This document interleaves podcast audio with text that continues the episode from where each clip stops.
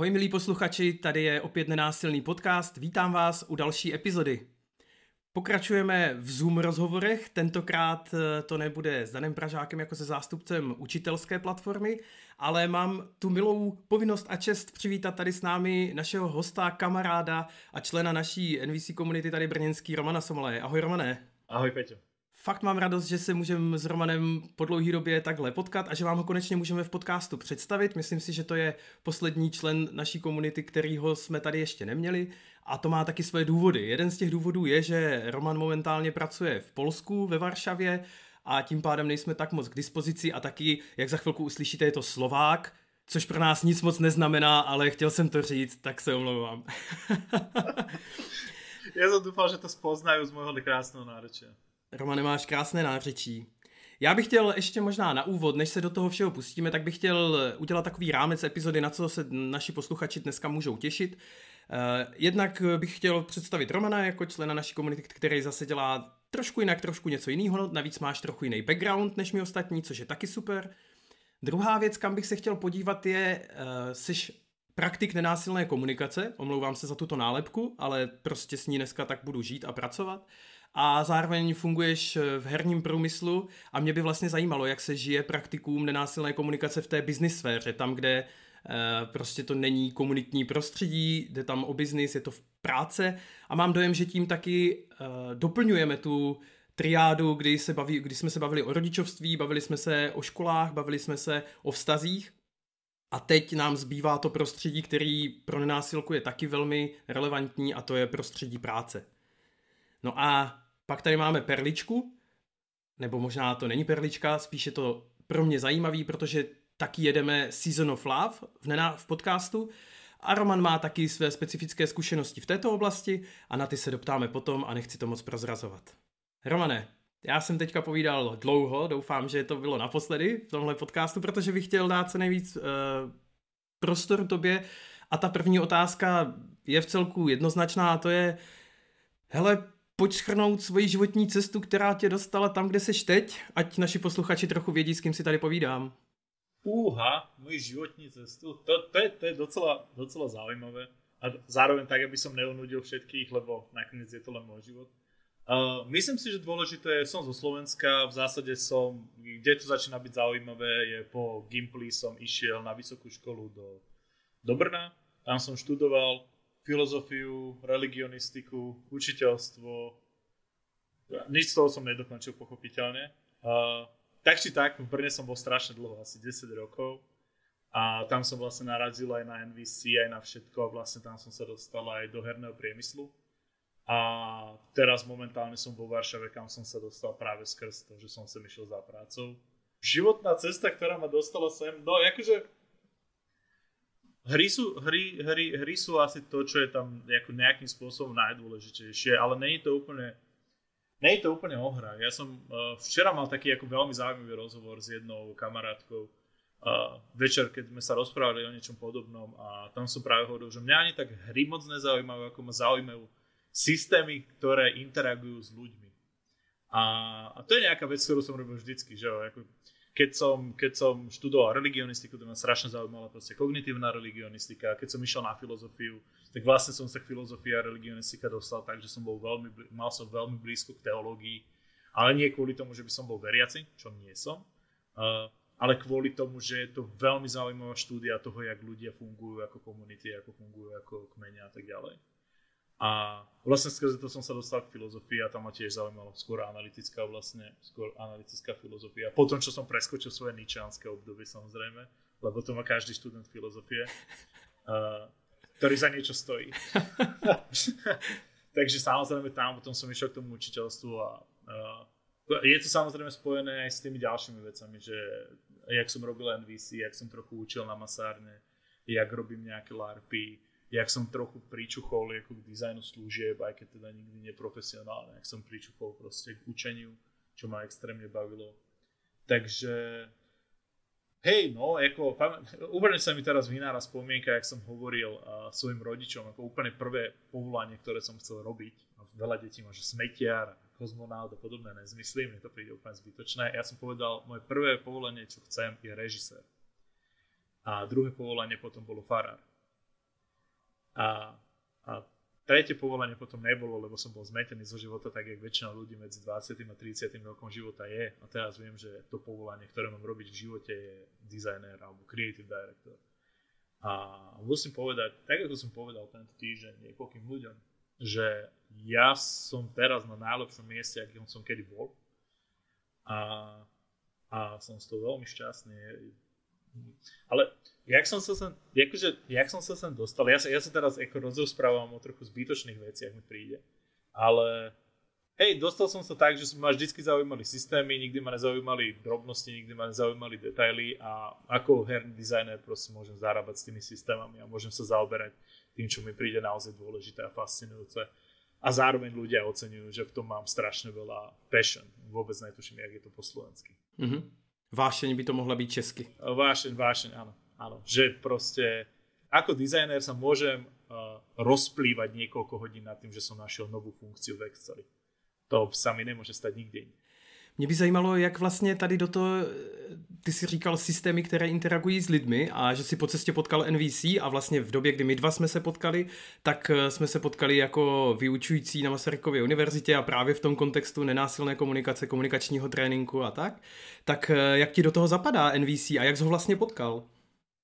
Ha, tak toto je strašne zaujímavé. Uh, jak to začať? V zásade mňa vždycky zaujímali tieto systémy, zaujímala filozofia, prírodné vedy a tak ďalej. A, a ja som trošku v živote jak doktor Manhattan. A keď, keď ste videli, uh, jak sa to volá, Watchmen, tak tam je Ozymandias hovorí o doktorovi Manhattanovi Silver, Silver Spectre bolo posledný, proste, proste posledný vzťah ku svetu. A ja mám taký veľmi špecifický podobný vzťah ku svetu, že to, čo ma viaže ku svetu, sú vlastne nejaké moje romantické vzťahy.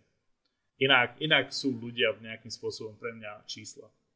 Uh, a čo sa stalo, samozrejme, mal som veľmi dlhý romantický vzťah, s ktorým som skončil veľmi zle.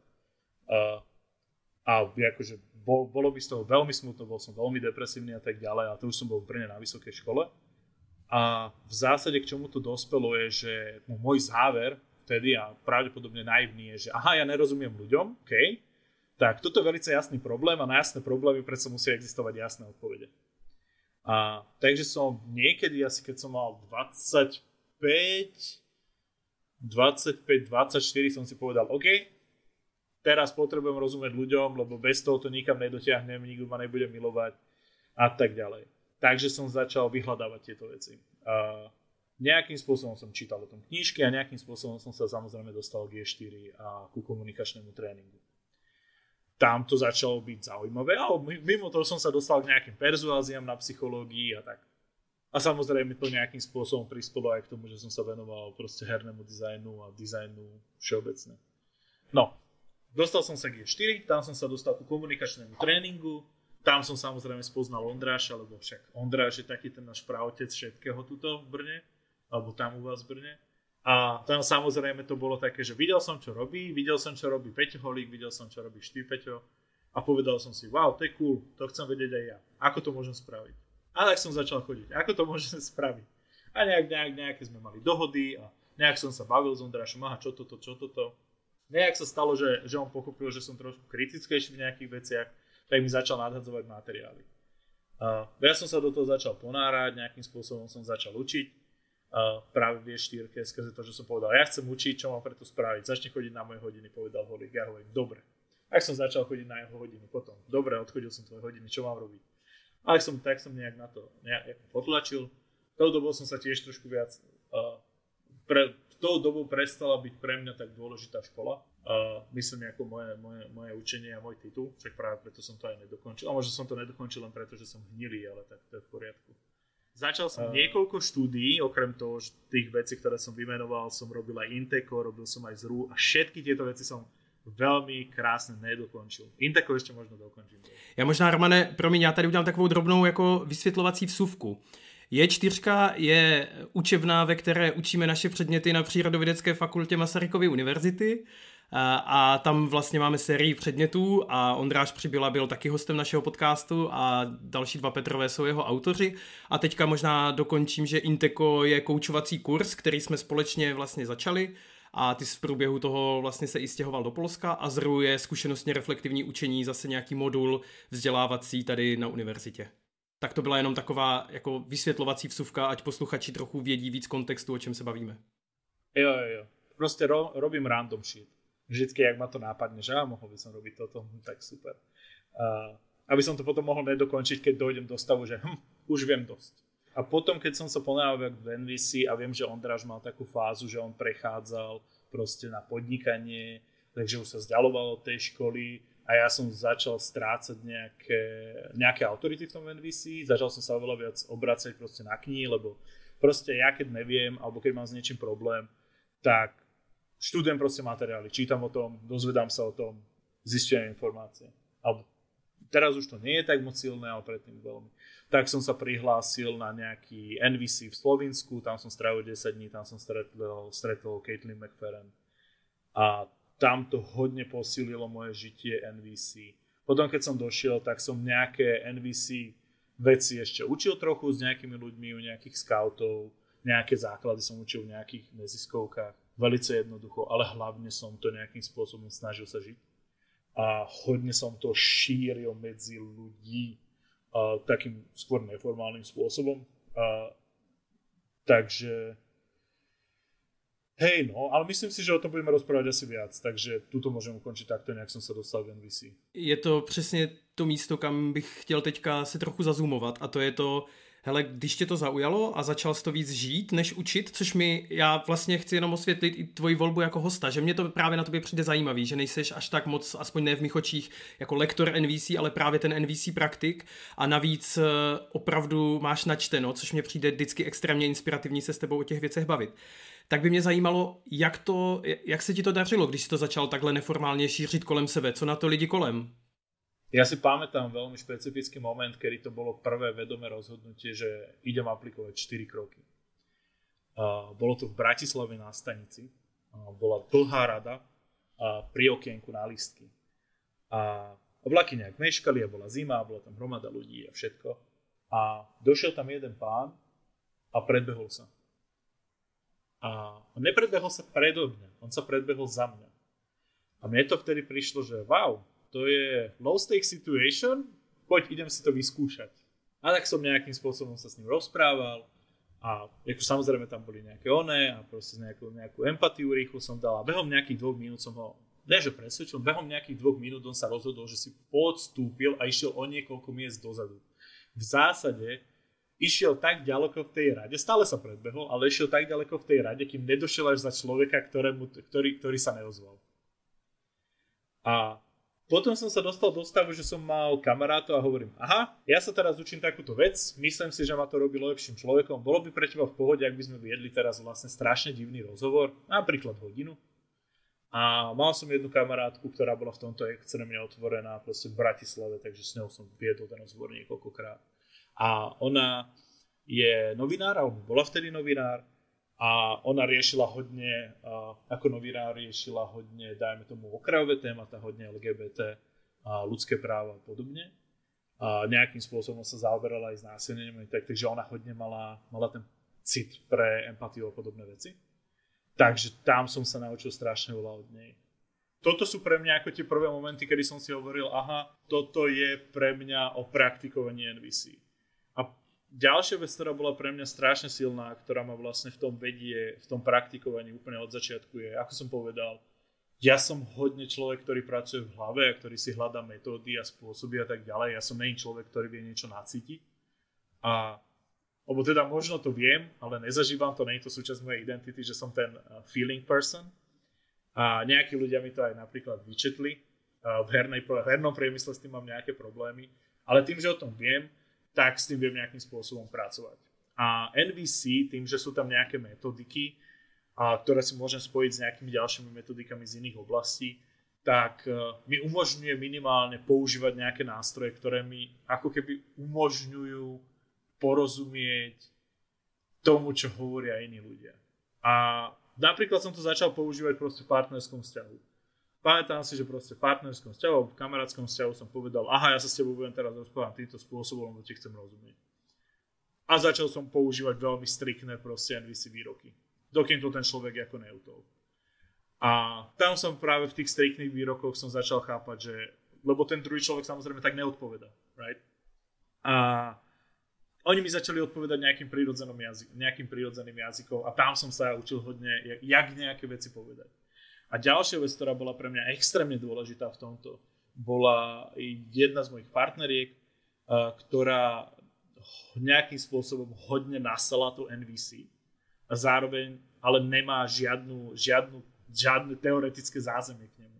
Nič nemu nikdy nečítala, viem, že bola na jednom dvojhodinovom kurze ever, aj to po veľmi dlhej dobe ale ona je práve ten naciťovací typ a ona mi práve ukázala hodne vecí, ktoré sa dajú povedať tým, tými normálnymi vetami, hodne mi ukázala, akým spôsobom môže fungovať empatia a tak ďalej. Takže tam som sa naučil strašne veľa práve týmto pozorovaním. Zistil som, že tie for, pomocou toho, tohoto, že ľudia, ktorí mňa nejakým spôsobom rešpektovali z nejakých dôvodov, o ktorých sa ja môžem domnievať a hypotetizovať, nejakým spôsobom akceptovali, že ja používam trochu iný jazyk a zároveň, že oni používali na, tento nacítený jazyk a ja som si potom mohol v tom hľadať paralely. Určite je v tomto veľmi dôležitá táto moja partnerka, ale je v tom veľmi dôležitý uh, jeden z mojich bývalých šéfov v práci, ktorý je majster proste people's person a on rozumel tomu, že aha, Roman, ty sa rozprávaš týmto spôsobom, ale zároveň on je stále ako informatik v úvodzovkách, takže stále ešte rozprával docela štruktúrne, takže to bol presne ten predel, kde ja som videl, že aha, ja môžem rozprávať takéto veci a zároveň môžem hovoriť takto a skrze to môžem komunikovať to, čo chcem. Takže tam som sa hodne dostal tej, tej prakticite. A toto sú pre mňa asi také tie najväčšie vzory v tom. Hmm. Já jenom vlastně pro takový schrnutí, možná pro moje a taky možná pro vyjasnění, takže NVC ti vlastně dalo nějaký formy, nějaký jasný metodiky a postupy, který, který ti v té době dávali smysl, protože se rozhodl, že potřebuješ trochu víc rozumět lidem, že to je něco, co, co v životě chceš a zároveň díky tomu, jak jsi to praktikoval, tak si poznával taky to, že ty formy jsou fajn, ale že to vyjádření těch kvalit se dá dělat i jiným způsobem a že vlastně to dokážou i lidi bez tréninku a že vlastně my tomu tady někdy v podcastu říkáme takový jako street NVC, jo, jo. jakože nenásledují tu formu, ale vlastně vyjadřují stejnou kvalitu prostě jiným jazykem. Hej, hej, hej. Jeden z mojich najobľúbenejších Marshallových citátov je, že NVC neexistuje, ale keby existovalo, vyzeralo by takto. A to je niečo, čo ja hodne ako nejakým spôsobom v tomto prežívam že vlastne v NVC ja vidím nejaké piliere a možno to nie sú tie najdôležitejšie piliere, sú to najdôležitejšie piliere pre mňa. A vlastne aj keď som učil niekoho NVC alebo keď som vyjadroval NVC, tak to boli tie veci, ktoré chcem povedať.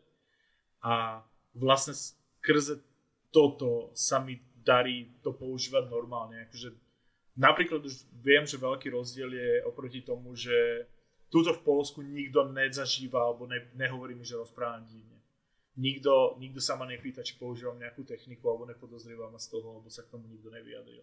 Všetci to tak nejak berú, že áno, takto to je a nejakým spôsobom som empatický a pozitívny v úvodzovkách ale feedback.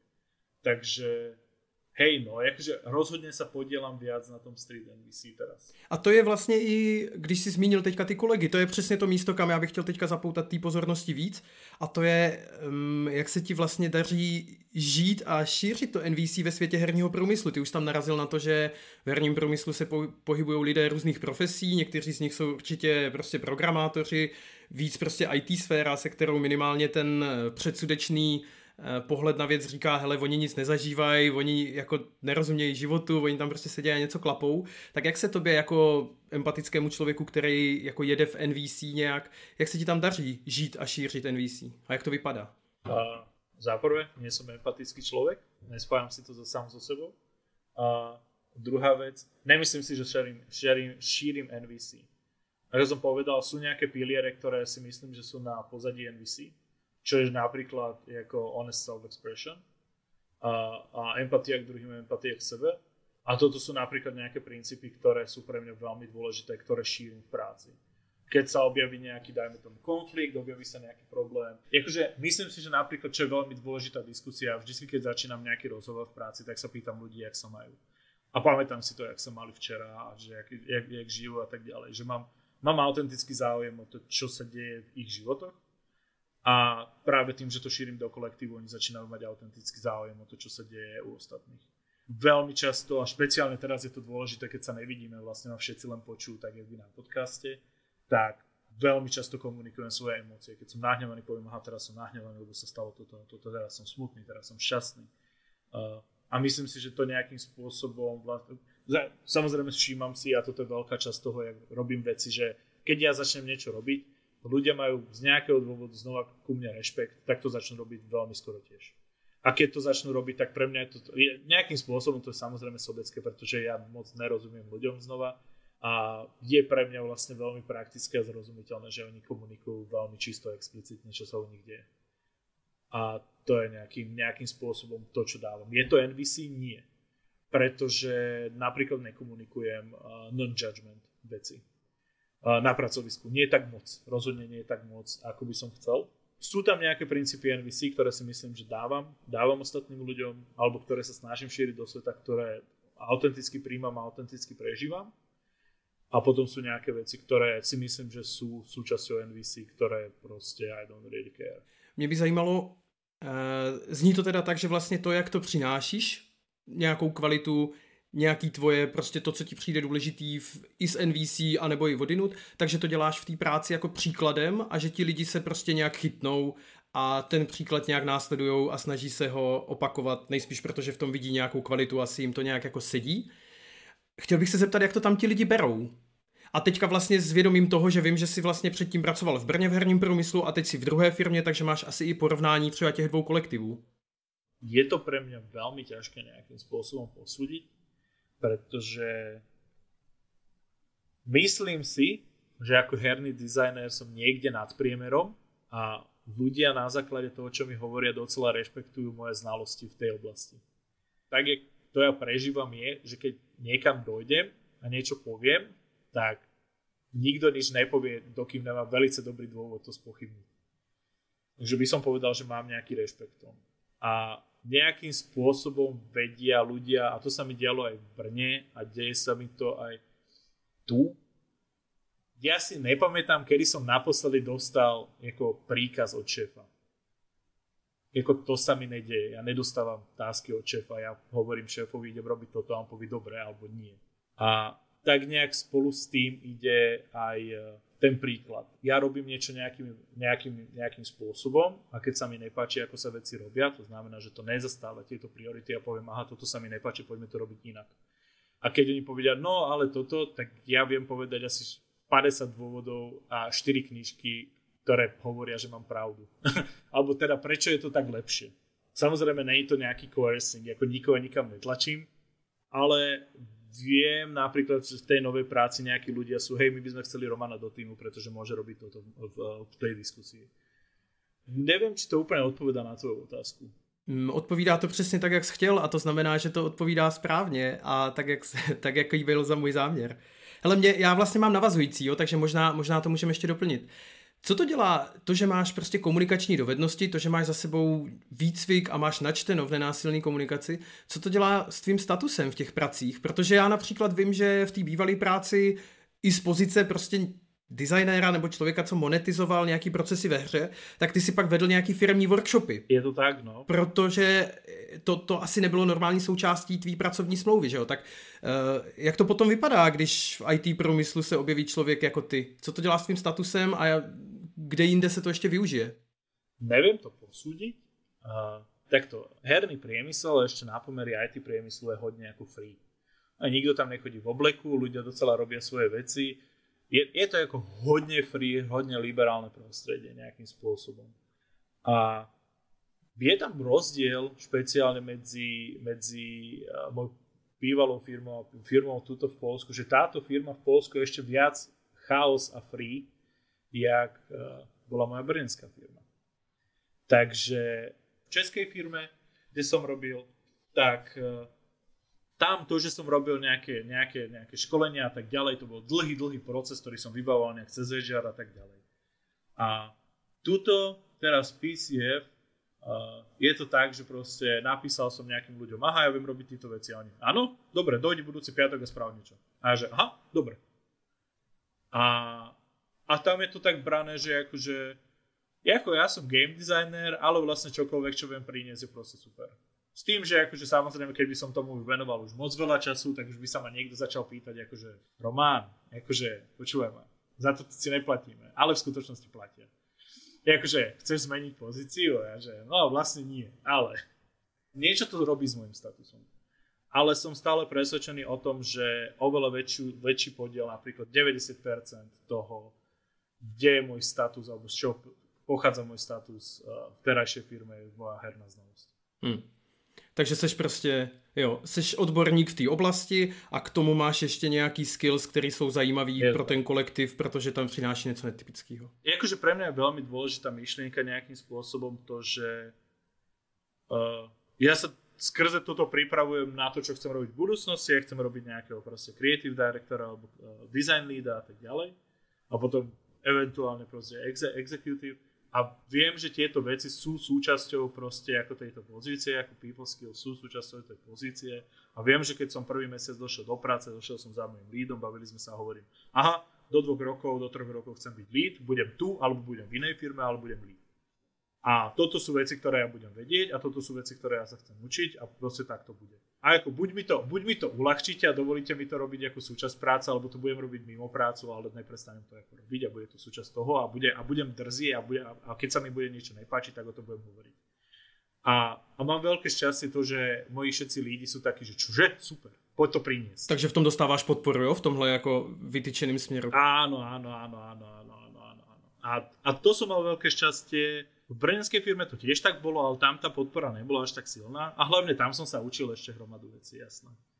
A, ale tuto, tuto je to naozaj také, že a hlavne v tej brnenskej proste tam bolo pár ľudí v štúdiu a nebolo tam ako vedenie proste celej firmy, to bolo v Prahe, že od Bohemky, kdežto v PCF je to také, že celé vedenie je proste tu vo Varšave a, a nejakým spôsobom je tam hromada ľudí, ktorí proste chce zlepšovať tú firmu týmto spôsobom.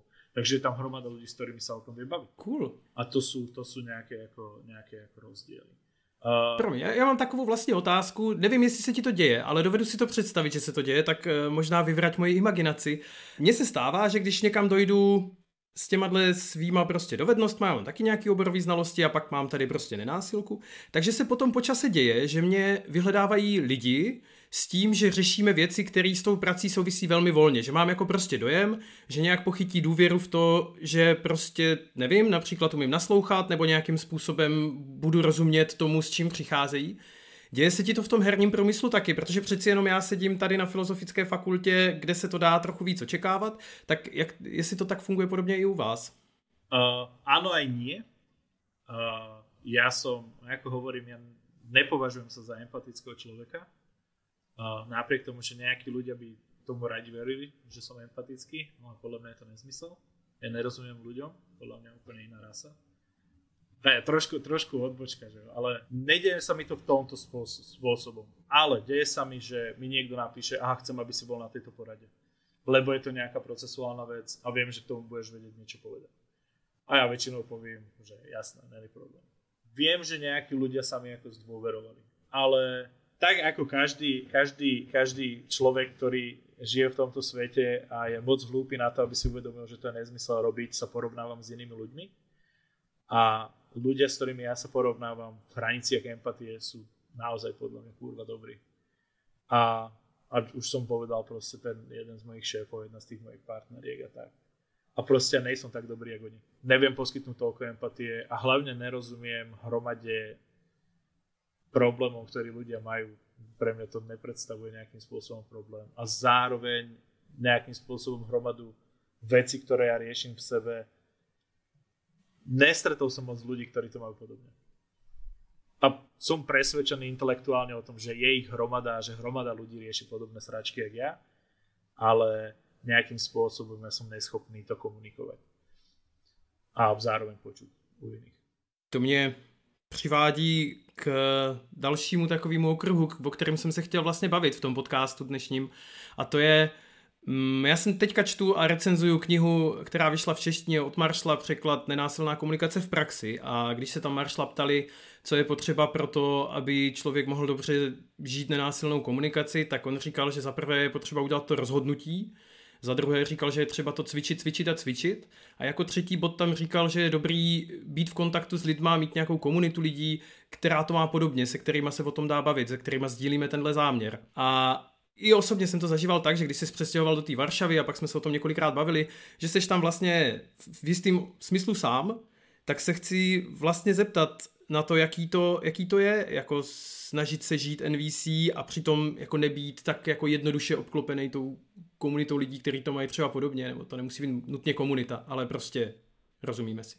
Extrémně těžké. Jako tam, tam nie je nič ďalšie. Uh, je nejakým spôsobom normálne to, že keď som v tej komunite, tak mám tú podporu, tak používam ten jazyk, cvičím ten jazyk, cvičím ten štýl rozmýšľania. A ja už som to zažíval nejakým spôsobom v Brne posledného pol roka, keď som tam bol, začiatok korony a tak ďalej keď som sa odtrhával od tej brneckej komunity, pretože začal proste spolok a začali sa proste, začali ste vy viac učiť a ja som nejakým spôsobom nezačal učiť, lebo mám svoju ako prácu.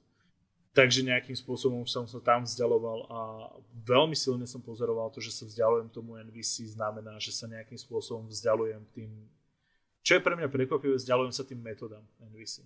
Nevzdialujem, nemyslím si, že sa vzdialujem až tak moc uh, že sa vzdialujem až tak moc myšlienkam NVC, ale tiež je to extrémne ťažké a napríklad nemyslím si, že by som sa mohol bez privretia očí, uh, že by som mohol povedať, že žijem teraz NVC. Je to pre mňa extrémne ťažké a je pre mňa veľmi dôležité a strašne by som chcel ísť zase na nejaké veľké stretnutie NVC, keď to najbližšie bude. A zároveň znova NVC neexistuje a pre mňa je to veľmi holisticky spojené s veľmi veľa vecami, ktoré ja spájam proste s people skill. Čo vrám, môže byť vrám napríklad ten coaching, alebo čo môže byť ten background NVC, ktorý prichádza od rožerianstva. Napríklad NVC bola pre mňa brána k rožerianstvu a veľmi silne som ovplyvnený práve týmto. Akože myslím si, že to je ešte silnejšie nejakým spôsobom pre mňa, než NVC je to vidieť je tá myšlienka, že na to, aby sa niekto posunul, musím mu dať priestor a musím mu dať nástroje, aby sa posúval sám. Že mu robím to lešenie. Ja viem teraz, že to trošku, trošku znásilňujem, ale musím, musím mu vytvárať ten priestor. A to je tá najlepšia vec, ktorú môžem spraviť. A myslím si, že nejakým spôsobom to hodne zmenilo to, akým spôsobom vlastne prístupujem k ľuďom keď som bol mladší, ako som povedal, zlý partnerský vzťah, aha, to znamená, že tu je problém, ja niečo nerobím alebo robím dobre, na to musí existovať riešenie, existuje problém, aha, toto je moje riešenie. Teraz vidím, že je nejaký problém, vidím, že sa mi niečo nepáči, vidím, že niečo nefunguje, tak to neoznačujem za problém. To je situácia a v tej situácie uh, sa pýtam, jak sú, akože je to pre mňa nejaký vnútorný dialog, kde sa bavím o tom, jak to pre tých ľudí funguje a riešim, riešim to, jak môžem vytvoriť prostredie. A, a s tým, že im dávam skôr ponuku, aha, ja o tom možno niečo viem, keď sa o tom chceš baviť, môžeme sa o tom baviť.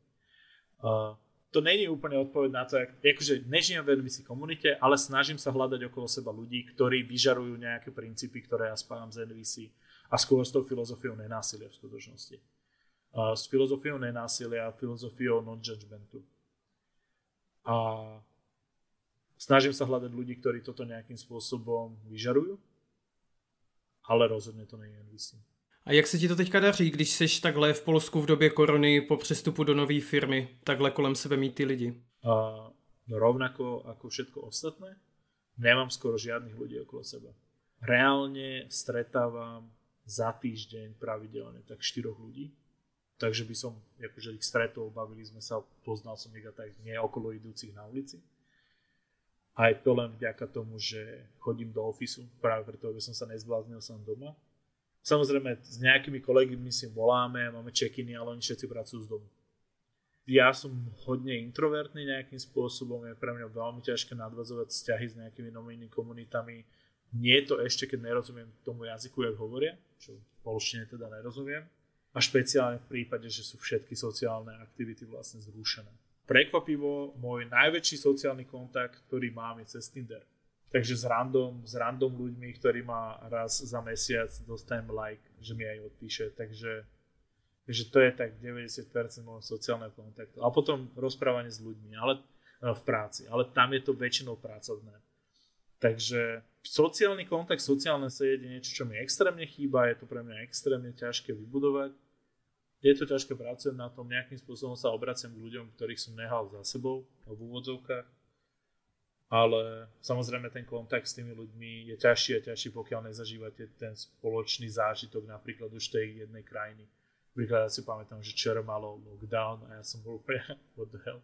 A nejakým spôsobom, nejakým spôsobom ma to oddialuje to, že nemám s tými ľuďmi spoločné zážitky. Pokud vám dává smysl, co děláme, nabízíme několik možností, jak nás v tom podpořit. Oba s Petrem pořádáme otevřené workshopy, pracujeme na míru s lidmi v organizacích a také tvoříme nenásilný podcast. Nabídku našich workshopů pro veřejnost najdete na webu nenásilnákomunikace.org. Pokud hledáte něco jiného nebo nás třeba chcete pozvat k sobě do firmy, napište nám na nenásilný podcast a my se s vámi rádi domluvíme, ať už se jedná o práci se skupinou nebo jeden na jednoho.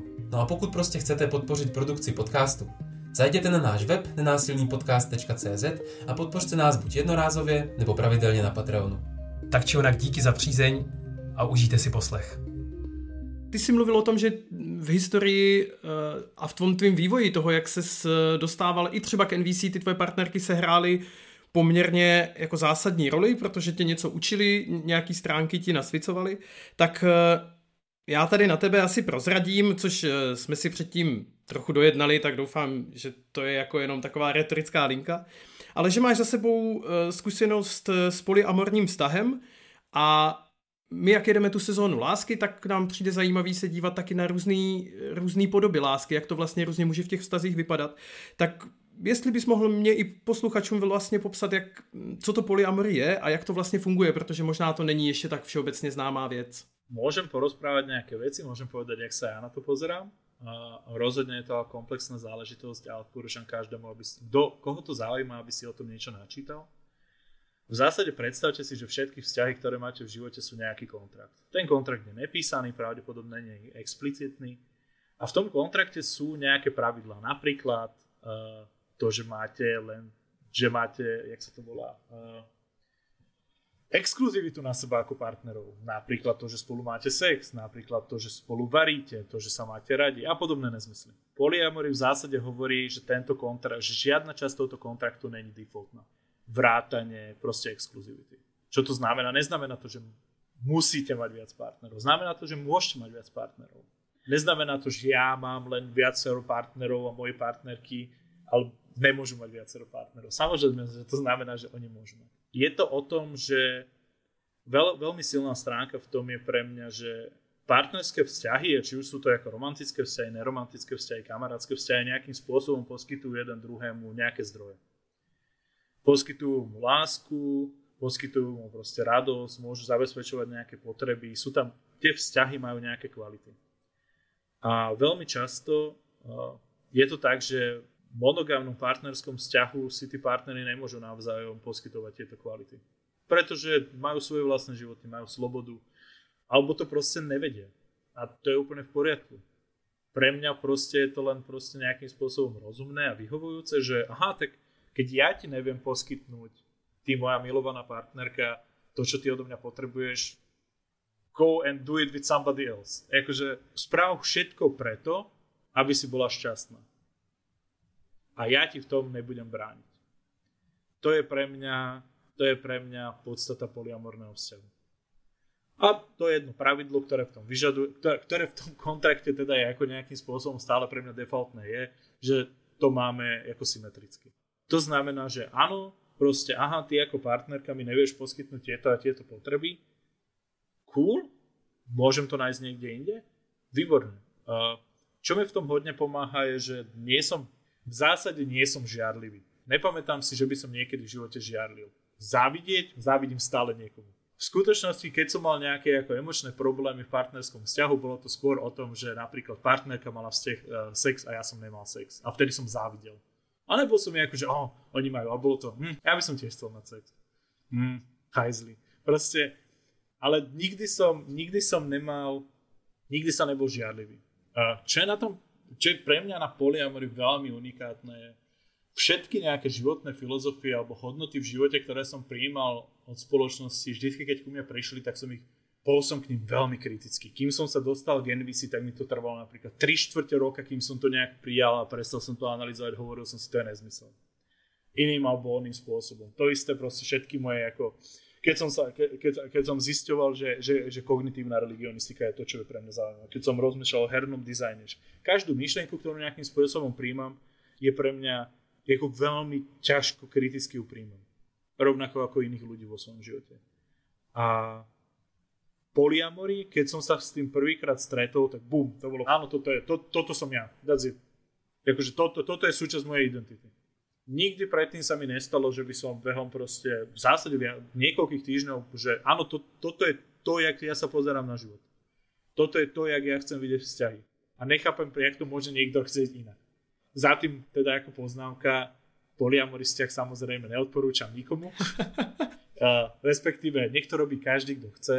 Moji rodičia sú napríklad šťastne zamilovaní už strašne veľa rokov a myslím si, že je to super. Akože je to super. Já ti, Romo, možná do toho jenom skočím, že my máme vlastně epizodu eh, nenásilného podcastu s našimi rodičema, kteří jsou spolu 40 let a myslím si, že by to viděli velmi podobně, že jsou spolu tak spokojení. A vlastně, jak říkáš, možná to není úplně pro každého, ale tobě to sedlo přímo do té identity.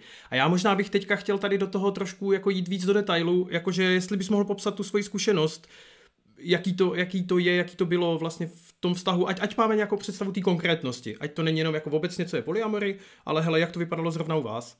Asi ja nechcem úplne ísť do detailu. Poviem, poviem to skôr nejak, nejakým spôsobom abstraktne, pretože si nemyslím, že to v tomto prípade, v tom mojom vzťahu dopadlo úplne tak, jak by som si predstavoval. Tá pointa celého toho vzťahu pre mňa bola, aby bola, bolo minimalizované utrpenie v tom vzťahu. Lebo ako všetci vieme, život je utrpenie Nemôžeme ho vymýtiť, môžeme ho akorát tak minimalizovať a ja sa snažím ho hodne minimalizovať. A to bola pre mňa pointa toho vzťahu. A viem, že tam vzniklo nejaké utrpenie na nejakých stranách, s ktorými ja nie som spokojný. A myslím si, že som robil všetky kroky preto, aby to nevzniklo, ale stalo sa to. Čo to znamená prakticky? Prakticky to proste znamená, že žiadna časť toho kontraktu proste není default, a každá časť toho vzťahového kontraktu je niečo, na čom sa ideme ujednávať. Momentálne, keď si poviete, že s niekým chodíte, tak to proste nejak deje. Znamená to pre väčšinu ľudí v štandardnom priebehu je to tá hollywoodská láska, že spolu trávite čas, spolu sa bavíte o všetkom, zdieľate spolu nejaké hodnoty, plánujete spolu nejakú budúcnosť, máte spolu proste sex a chodíte spolu na večeru, platíte za seba a tak ďalej poliamornom vzťahu to znamená, že toto sú ako otvorené otázky, akože hej, môžem s tým druhým partnerom spať. Alebo mhm, tak vy spolu spávate, super, ja si s tým v pohode. Áno, ja som s tým v pohode, že ty spávaš so svojím druhým partnerom. Je to také, že normálne v monogamnom vzťahu sa očakáva, že sa raz za čas uvidíte. To nie je pravidlo, toto je kontrakt a môžeme sa o tom baviť. Budeme sa niekedy vlastne vidieť? No, môžeme sa niekedy vidieť. Super. Pre mňa toto je ako vlastne strašne nejakým spôsobom prirodzené už niekoľko rokov, už 10, 10 rokov, keď idem s nejakým dievčaťom na rande, tak sa pýtam explicitne, je toto rande? Pretože ja to potrebujem vedieť. Lebo mňa nezaujímajú nejaké dojemy a tak ďalej, ja nerozumiem ľuďom znova a ja potrebujem vedieť, čo sa deje, aký je tam status a tak ďalej.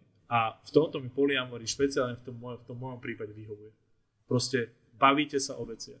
Zároveň si myslím, že v polyamoria, čo je znova pre mňa veľmi dôležité. Myslím si, že v, jednom, že v tradičnom svadobnom slúbe sa niečo hovorí ako budeme si patriť. Poliamor je hodne o tom, že si nikdy patriť nebudeme.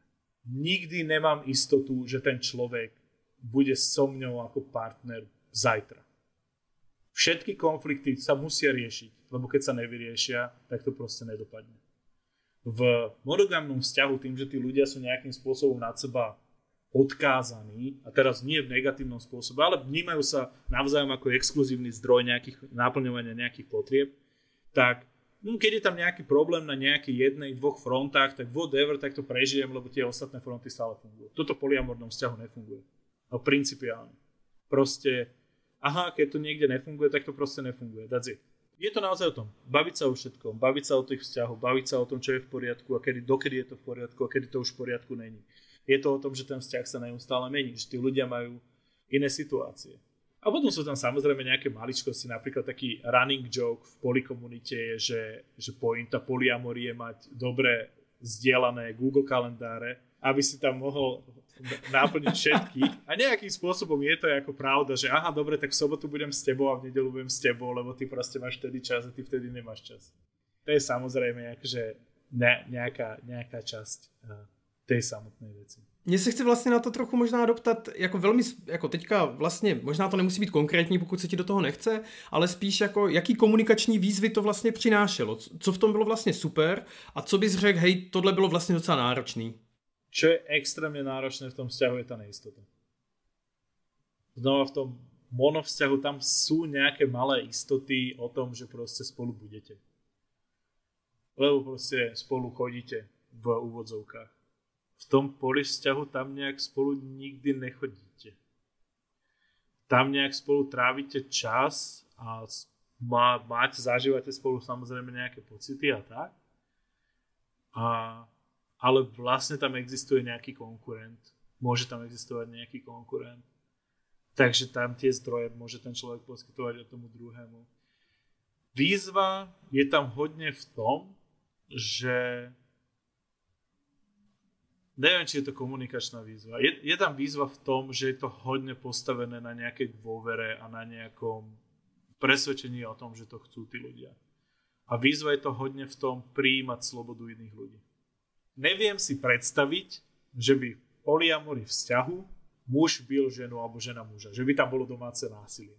Keby to bolo ako naozaj ten poliamorný vzťah, nebolo by to len proste poligamia alebo také niečo. Myslím si, že by to bolo extrémne náročné a zároveň tým, že je tam tá sloboda, tak nejakým spôsobom v tých monogamných vzťahoch ako existuje to, že proste áno, môžem sa spolahnúť na to, že keď budem mať ťažký deň, dojdem domov večer a niekto ma obíme. Toto v tom poliamoru vzťahu není nutnosť, ne, nemôže sa na to spolahnúť, lebo proste ten partner možno bude s niekým iným.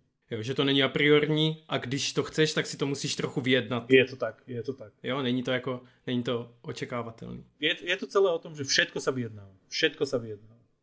A zároveň je to o tom, že ľudia musia byť extrémne transparentní.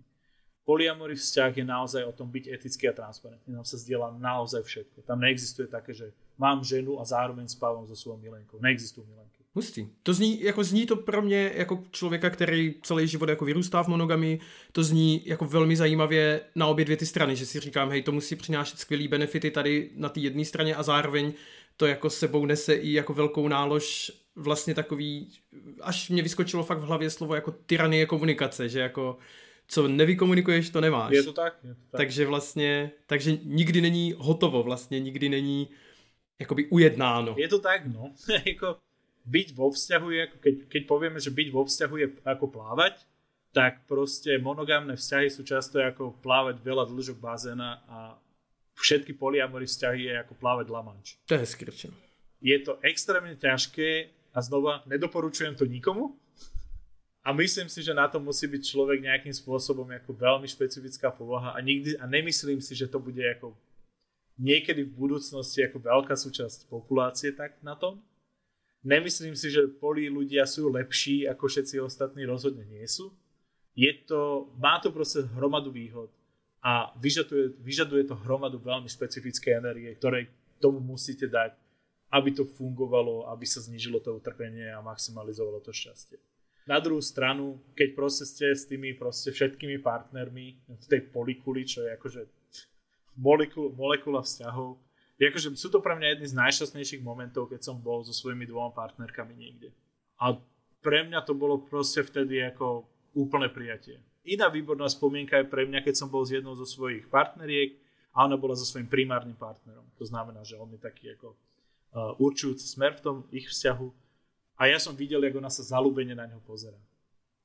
A to bolo pre mňa vlastne nejakým spôsobom strašne krásne. Pretože to bolo nejakým spôsobom čisté v tej transparentnosti. Ale znova, akože je hromada ľudí, pre ktorých žiarlivosť je problém, tak jak pre mňa závisť.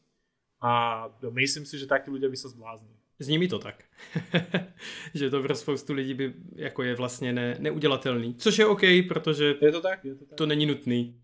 Díky moc, Romane, za tento exkurs do světa polyamory a i do té tvý zkušenosti a díky za to, že jsi takhle pootevřel vrátka něčeho, co stále mám dojem, že nepotkávám kolem sebe v takové míře a v takové informovanosti, jak by se mi asi i líbilo. blížíme se pomaličku s naším povídáním ke konci a já jsem to zmínil a ty jsi to zmínil taky, že v nějaký, zejména v nějaký fázi svého života si na nějaký problém nebo na nějakou svoji neznalost reagoval hodně čtením. A já si vybavuju asi 20 našich setkání, kdy si prostě řekl něco z nějaký knihy a já jsem měl pak tu tendenci tu knihu si minimálně jako nějak stáhnout nebo se na ní podívat a spoustu z nich jsem četl a je to pro mě hrozně inspirativní tak bych chtěl um, tuto kvalitu dotáhnout i do našeho podcastu skrz tebe. A já jsem tě požádal, když jsme domlouvali tuhle epizodu, jestli bys eh, vybral nějaký knihy a doporučil je mě a našim posluchačům k přečtení a přidal taky, co z těch knih vlastně si načerpal ty a co v nich teda tím pádem můžeme nejspíš hledat i my. Já se teda přiznám, že jsem na touto otázkou rozmýšlel od rána dnešného.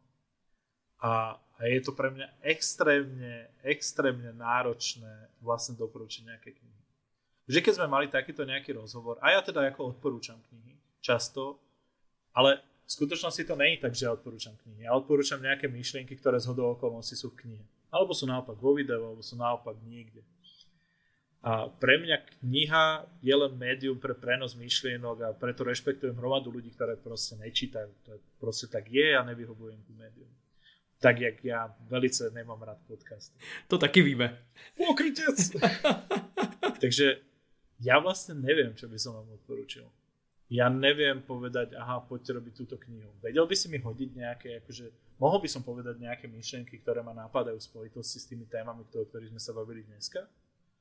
Uh, v tom prípade vlastne som prekvapený z toho, že je hromada ľudí, ktorí stále nečítali Nenásilná komunikácia Marshalla Rosenberga. A vlastne ma to nejakým spôsobom poburuje. Takže myslím si, že každý by si mal prečítať nenásilnú komunikáciu myslím si, že strašne dôležité si uvedomiť, že ja som čítal tú knihu raz predtým, než som sa stretol s ľuďmi, ktorí to žijú, potom, čo som sa stretol s ľuďmi, ktorí to učia, potom, čo som sa stretol s tými ktorí to žijú a, a potom, čo to nejaký, nejakým spôsobom žijem. A je to vždy veľmi rozdielne čítanie a začínam chápať nejaké veci rozdielne, takže určite si prečítajte Nenasilnú komunikáciu Marshalla Rosenberga v angličtine, v češtine, v nemčine alebo v akom jazyku len chcete. Potom samozrejme čítam strašne veľa expertných kníh pre moje oblasti a myslím si, že to nemusí byť úplne zaujímavé pre poslucháčov nenásilného podcastu. Aha, inak. Prečítajte si nenásilnú komunikáciu, pozrite si všetci Adventure Time. A proč? Prečo? Pretože Adventure Time prináša dospelé myšlienky v podaní hrdinskej fantázie a ukazuje, aké sú nejaké základné problémy v popkultúre momentálne. A myslím si, že je to veľmi dobrý kontakt s tým, jak väčšinové ľudstvo alebo väčšinová Amerika vlastne premyšľa teraz nad nejakými konfliktami. A okrem toho, pretože mimo iné je to jeden z mála seriálov, kde sa objavuje nejaká poliamoria a nejaké LGBT vzťahy. A, a mne sa pá, proste páčia myšlienky, ktoré sú v Adventure Time. A čo by som odporúčil ako tretí? To je, je to neuveriteľne ťažké pre mňa.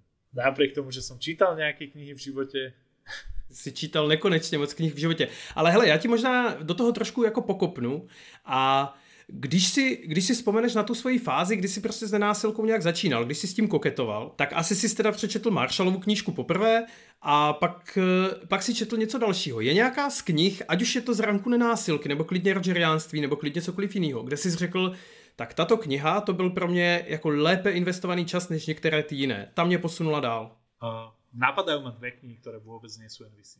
Prvá je Religion Explained od Pascala Boya a je to v zásade úvod do kognitívnej religionistiky.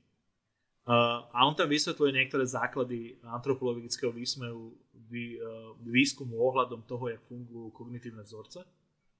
Takže jednoznačne. A potom druhá kniha, ktorá bola v tomto extrémne dôležitá pre mňa, bola Kim Scott uh, Radical Candor. A to je proste pure management kniha, ktorá je proste naozaj dobrá. Ktorá mne sa extrémne páčila, hovorí veľmi, akože je tam hromada myšle. Keby si kdokoľvek, kebyže kdokoľvek chce robiť manažment a môže si prečítať len jednu knihu v živote, tak by si mal podľa mňa prečítať práve túto. Je tam jedno odporúčanie, ktoré ma, ktoré ma napadlo a, a ktoré si myslím, že je strašne dôležité nájdete niekoho, koho naozaj nemáte radi. Niekoho, koho stále naozaj nerozumiete. Prečítajte alebo zistite si o ňom. Jed, jeden z veľkých problémov pre mňa v NVC bolo, keď uh, som bol doma a boli správy pustené v telke. A ja som tam videl nejaký Kotlebov prejav v parlamente. Pre tých, kto nevedia, Kotleba je v zásade neonacista na Slovensku, ktorý nejakým spôsobom sa dostal do parlamentu. A, a neonacista so všetkými hákovými krížmi a tak ďalej. A, a vlastne jeden zo zlomov bolo, keď som ho počúval a hovoril som si, aha, tak on sa vlastne ako bojí a jeho potreby sú takéto nejaké a ha, vlastne ako ja len nesúhlasím s jeho stratégiami. A odtedy sa snažím robiť jednu vec a myslím si, že je to silnejšie, že keď niečomu nerozumiem, keď s niekým nesúhlasím, tak sa snažím hodne nájsť, čo je tá vec, ktorá, ktorú ma to učí. Hodne, hodne sa snažím, špeciálne keď mám voči nejakému človeku judgment a poviem si, wow, ten človek je fakt hlúpy, alebo ten človek je fakt neschopný, alebo no sa mi prekvapivo stáva dosť často. Tak si hovorím, OK, čo sa od tohoto človeka môžem naučiť? Tým, že nechcem odporúčať knihu, chcem odporúčať myšlienku, poďte si nájsť niekoho, koho fakt nemáte radi, komu fakt nerozumiete. A poďte nájsť, čo je tá vec, ktorú sa od neho učíte pre mňa dneska ráno to znamená, naozaj nemám rád Beatles a práve preto som dneska počúval ich ďalší album. Díky. Díky Romane i za ty tipy a díky i za ty komentáře k ním. Já možná jenom přidám vlastně svoji zkušenost jenom k tomu, že mám to s knihou Nenásilná komunikace úplně stejně jako ty. Pokaždé, když ji čtu a čtu ji vlastně častokrát, tak tam čtu něco jiného, což je pro mě hrozně zajímavý a odkazuje mě to k nějakým jako velkým otázkám velkých textů této společnosti. A Druhá věc je, co jsem chtěl říct, že Radical Candor vyšla v češtině jako radikální otevřenost, takže pro neanglicky čtoucí lidi je dostupná i v češtině. Tak jenom to jsem chtěl doplnit, aby, aby jsme byli dostupnější tady v těch zdrojích. Je to tak, je to tak. Malvila to vyšlo. Romane, díky moc za dnešní povídání. Díky, že jsi překonal svůj přirozený odpor k podcastům a že možná i to je příležitost, jak se něco naučit z toho, proč tak nesnášíš podcasty. Díky za všechny inspirace, jak ze světa toho, jak se dostal k NVC, k tomu, jak pojímáš NVC, jak ho žiješ a taky za zkušenost s polyamory vztahem. Já bych ti chtěl dát eh, prostor, tak jak to děláme vlastně s všem našim hostům, že jim chceme dát na závěr prostor nějakého vzkazu nebo nějakého poselství nebo jakkoliv to pojmeš. Prostě něco, co já nezarámuju nějakou otázkou, ale je to něco, co by ti bylo líto, kdyby nezaznělo tady v našem povídání, který za malou chviličku skončí. Jakože nějaké, nějaké posolstvo pre ďalšie generácie? Klidne.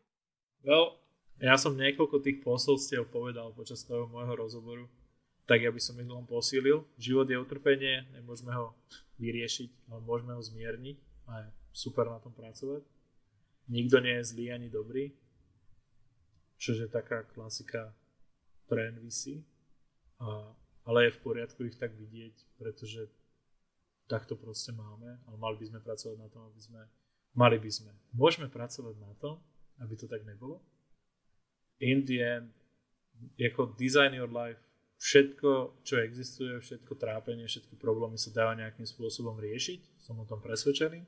A tie riešenia akorát niečo stoja. A buďme to ochotní zaplatiť, alebo sme to ochotní nezaplatiť, alebo nemôžeme. Díky moc. Díky moc za návštěvu, díky moc, že jsi udělal čas na nenásilný podcast. Bylo mi opravdovým a velkým potěšením si s tebou takhle popovídat na mikrofon a moc se těším, až se zase potkáme někdy jindy klidně i bez mikrofonu a jenom si popovídáme. Měj se hezky. Čau. Vážení posluchači, tak to byl tenhle díl. Doufám, že jste si ho užili stejně jako my a my se na vás budeme těšit zase příště s nenásilným podcastem. Ahoj.